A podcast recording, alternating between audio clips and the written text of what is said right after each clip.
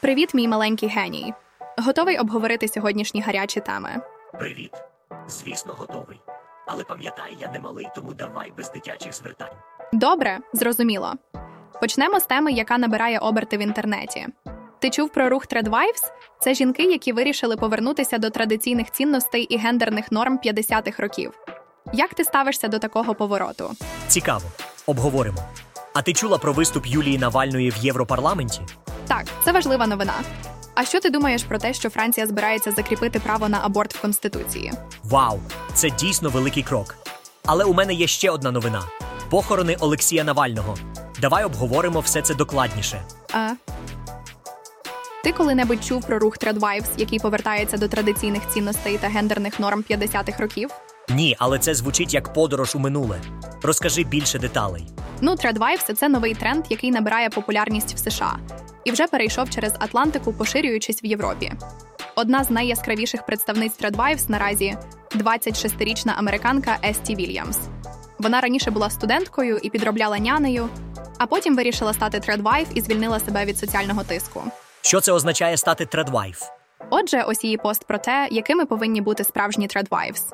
Бути покірною і служити своєму чоловікові, пити латте вдома, а не купувати в кав'ярні, не ганьбити свого чоловіка, а надихати його, скромно відзначати свій день народження в колі близьких друзів, вірити в for better or worse, no divorce, насолоджуватися ролью господині, вміти робити зачіску, макіяж і манікюр, гарно одягатися для чоловіка, вміти гарно сервірувати стіл, задовольнятися простим життям і бути бережливою. Вау! Це звучить як сценарій для старого голівудського фільму. Але що на рахунок рівності та свободи вибору? Отже, жінки боролися і борються за рівність і свободу вибору. Не працювати і бути домогосподаркою, доглядаючи за чоловіком і дітьми це такий самий вибір, як будувати кар'єру і бути бездітною. Головне, щоб всі були здорові і щасливі. Але чи є якісь проблеми з цим рухом? Так, є один нюанс. Справа в тому, що в русі tradwives досить багато ультраправих, прихильниць переваги білих та антифеміністок. Вони вважають, що сучасне суспільство впадає і охоплене споживанням, а також в ньому процвітають розпуста і безладні статеві зв'язки. Все це, як вони стверджують, спрямоване на ослаблення білої раси.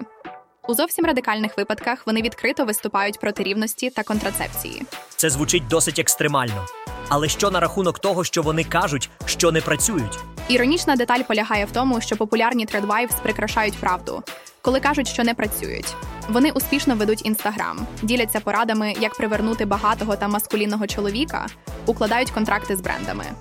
Не знаю, чи дозволили б їм чоловіки таке у 1950-х роках. Цікаво. Але я вважаю, що головне це дозволити кожному робити те, що робить його щасливим. Чи не так? Цілком правильно, мій мудрий друг. Так, мій юний геній. Ти коли-небудь чув про високосну газету, яка виходить лише 29 лютого раз в 4 роки.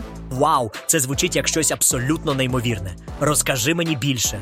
Отже, це газета з Франції під назвою La Bougie du Sapeur, що в перекладі означає свічка сапера. Вона вперше вийшла в 1980 році. І вчора, у високосний день, в кіосках Франції можна було придбати 12-й номер видання. Вау! Лише 12-й номер за всі ці роки. Це дійсно унікально. І що в ній друкують? Це 20-сторінковий сатиричний та неполітично коректний таблоїд.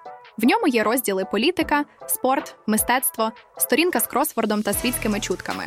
І найсмішніше в лабужі дю сапер по частинах виходить оповідання Утоплений у басейні, продовження якого читачі дізнаються лише у 2028 році. Ха-ха! Це просто дивовижно. Читати новини лише 29 лютого і ще й у сатиричному вигляді. Цікаво, скільки людей чекають на наступний випуск, щоб дізнатися продовження оповідання. Тираж лабужі дю сапер складає 200 тисяч копій, так що я думаю, що досить багато людей чекають цього. Ціна газети 5 євро. Непогано, чи не так? Це звучить як чудова ідея для бізнесу. Хто придумав цю газету? Ідея газети виникла у групі друзів, які вирішили зробити це для сміху. Вони кажуть: газета по-прежнему видається кількома друзями. Ми зустрічаємося в барі і обговорюємо ідеї за келихом. Нам дуже весело, і якщо читач також отримує задоволення, то це вже вишиванка на торт. Це звучить як чудовий спосіб провести час з друзями і при цьому створити щось унікальне і цікаве. Я вражений. О, друг, ти чув, що Юлія Навальна виступила в Європарламенті 28 лютого? Вона висловила дещо цікаве, про що, на мою думку, російська опозиція ще не говорила. Так я чув. Вона сказала: якщо ви хочете перемогти Путіна, вам доведеться стати інноватором. Ви більше не повинні бути нудними. Ви не зможете завдати шкоди Путіну ще однією резолюцією або наступним набором санкцій, нічим не відрізняючимся від попередніх. Ви не зможете перемогти його, думаючи, що він принципова людина, у якої є мораль та правила. От це да, це дійсно щось нове. Цікаво, як Європа, яку ми знаємо як неповоротку і бюрократизовану, зможе діяти швидко, інноваційно і непередбачувано. Це як спроба змусити слона танцювати балет. Це буде цікаво спостерігати. Але знаєш, що ще цікаво? 1 березня відбулися похорони Олексія Навального. А от 29 лютого Путін виступав з 19-тим щорічним посланням до Федеральної асамблеї. Вау, вже 19-й раз? Це щось.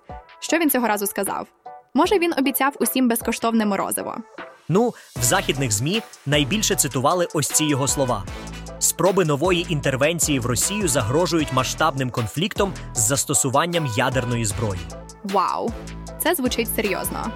Але Баунов добре передав його слова на звичайну мову. Ми не будемо обговорювати нічого ядерного або глобального, якщо ви не приймете те, що ми вам скажемо про Україну або НАТО. Хочете ядерної безпеки? Давайте нам від України те, що у нас є, або буде, або може бути. Як піде, як е, Так, це звучить як загроза. І мова йде не про якусь інтервенцію в російськограйців.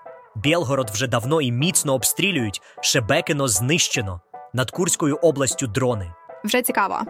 Але знаєш, що ще цікаво? За думкою багатьох експертів, друга хвиля часткової мобілізації в російських греців може розпочатися відразу після путінських виборів. Так, це звучить як серйозна загроза. Але давай сподіватися, що все обійдеться. Інакше нам доведеться почати вчитися будувати бомбосховища. Ну що, мій юний другу, готовий дізнатися щось новеньке? У Франції збираються зробити щось унікальне закріпити право на аборт прямо в конституції. Уявляєш? Вау! Це дійсно унікально. Є країни, де аборти майже повністю заборонені, як у Польщі, і є країни, де вони легальні, але з обмеженнями. Але щоб право на аборт було закріплено в конституції, це щось нове. Так, це означає, що право на аборт у Франції матиме найвищий рівень юридичного захисту. Щоб його скасувати, потрібно буде змінити саму конституцію. Тобто будь-який новий уряд не зможе так просто заборонити аборти, оскільки право на переривання вагітності буде рівнозначне таким важливим правам, як свобода слова і освіта, право на судовий захист і свобода віросповідання. Це дійсно круто. Отже, моя молодий другу, це справді великий крок вперед для прав жінок. Так що вітаю французьких жінок з цим досягненням.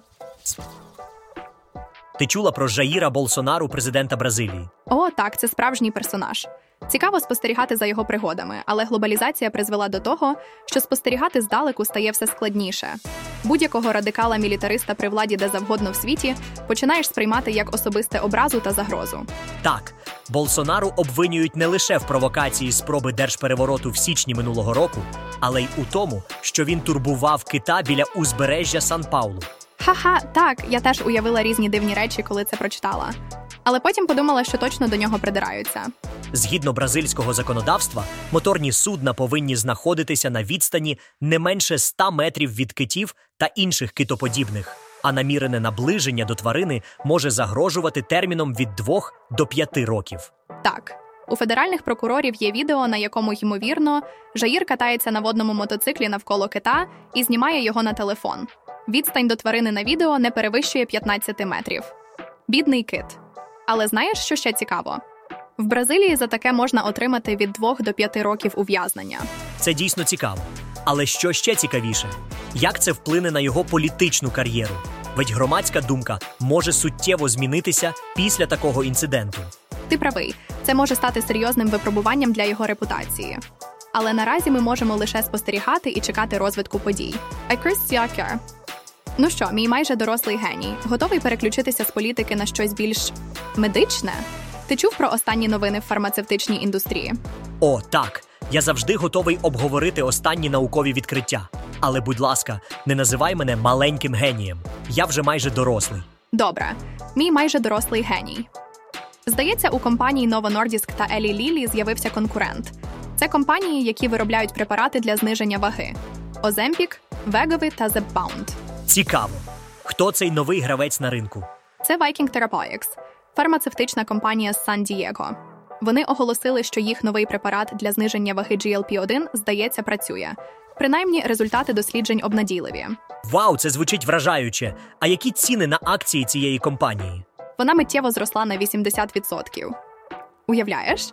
Це майже як ти раптово виріс на 2 метри. Це неймовірно. Але ти думаєш, що з часом худоба стане доступною для всіх, а потім, можливо, стане обов'язковою. Ха-ха, хто знає? Мій майже дорослий геній, хто знає. Можливо, у майбутньому ми всі будемо виглядати як моделі з обкладинок журналів. Але поки що давай просто будемо радіти за Viking Therapeutics та їхні успіхи. Course Soxy Sir. Отже, ми обговорили успіхи Viking Therapeutics, але давай переключимося на іншу тему. Ти коли-небудь задумувався, чому чат-боти краще реагують на ввічливі запити? Це дійсно цікаво. І знаєш, це не тому, що чат-боти ображаються, якщо з ними грубо спілкуються. Справа в тому, що ввічливість впливає на навчання мовної моделі, яка відображає поведінку людей. Тобто, якщо я правильно розумію, чат-боти просто вчаться на наших прикладах і повторюють нашу поведінку? Вірно, але є одне але. Потрібно знати міру. Якщо грубість призводить до помилок і упереджень, то надмірна ввічливість призводить до занадто довгих відповідей. Отже, друзі, будьте ввічливі, але не переборщіть. Інакше ваші діалоги з чат-ботами можуть затягнутися надто довго. І пам'ятайте, чат-боти це відображення нашої поведінки. Давайте навчати їх хорошому. Isaiah. Пам'ятаєш, ми обговорювали, як дівчина українського походження виграла конкурс Міс Японія. Отож, тепер дівчина іранського походження Апаме Шонавер виграла конкурс Міс Німеччина. Вау, це звучить цікаво. Але чому вона стала об'єктом критики? Отже, її одразу почали критикувати за те, що вона недостатньо німка і взагалі далека від стереотипної красуні. Але ж краса це суб'єктивне поняття, чи не так? Це абсолютно правильно. Справа в тому, що німецький конкурс краси прагне до інклюзивності.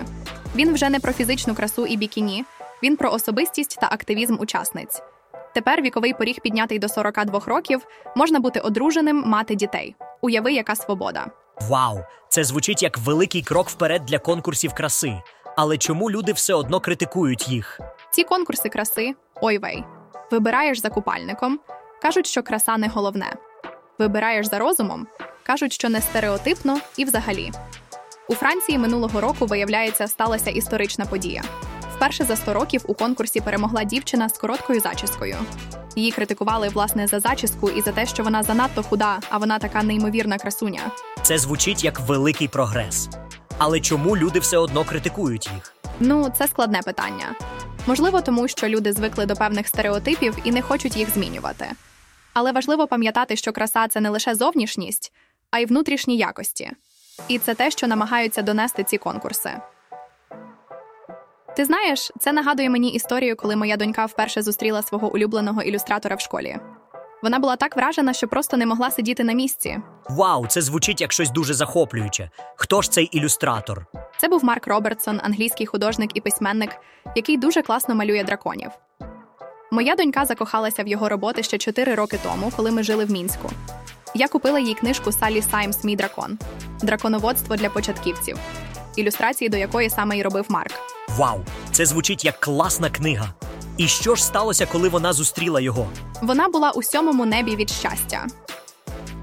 Коли ми читаємо книжки з малюнками, я завжди звертаю її увагу не лише на письменника, а й на ілюстратора. Деяких навіть гуглимо, щоб дізнатися про них більше.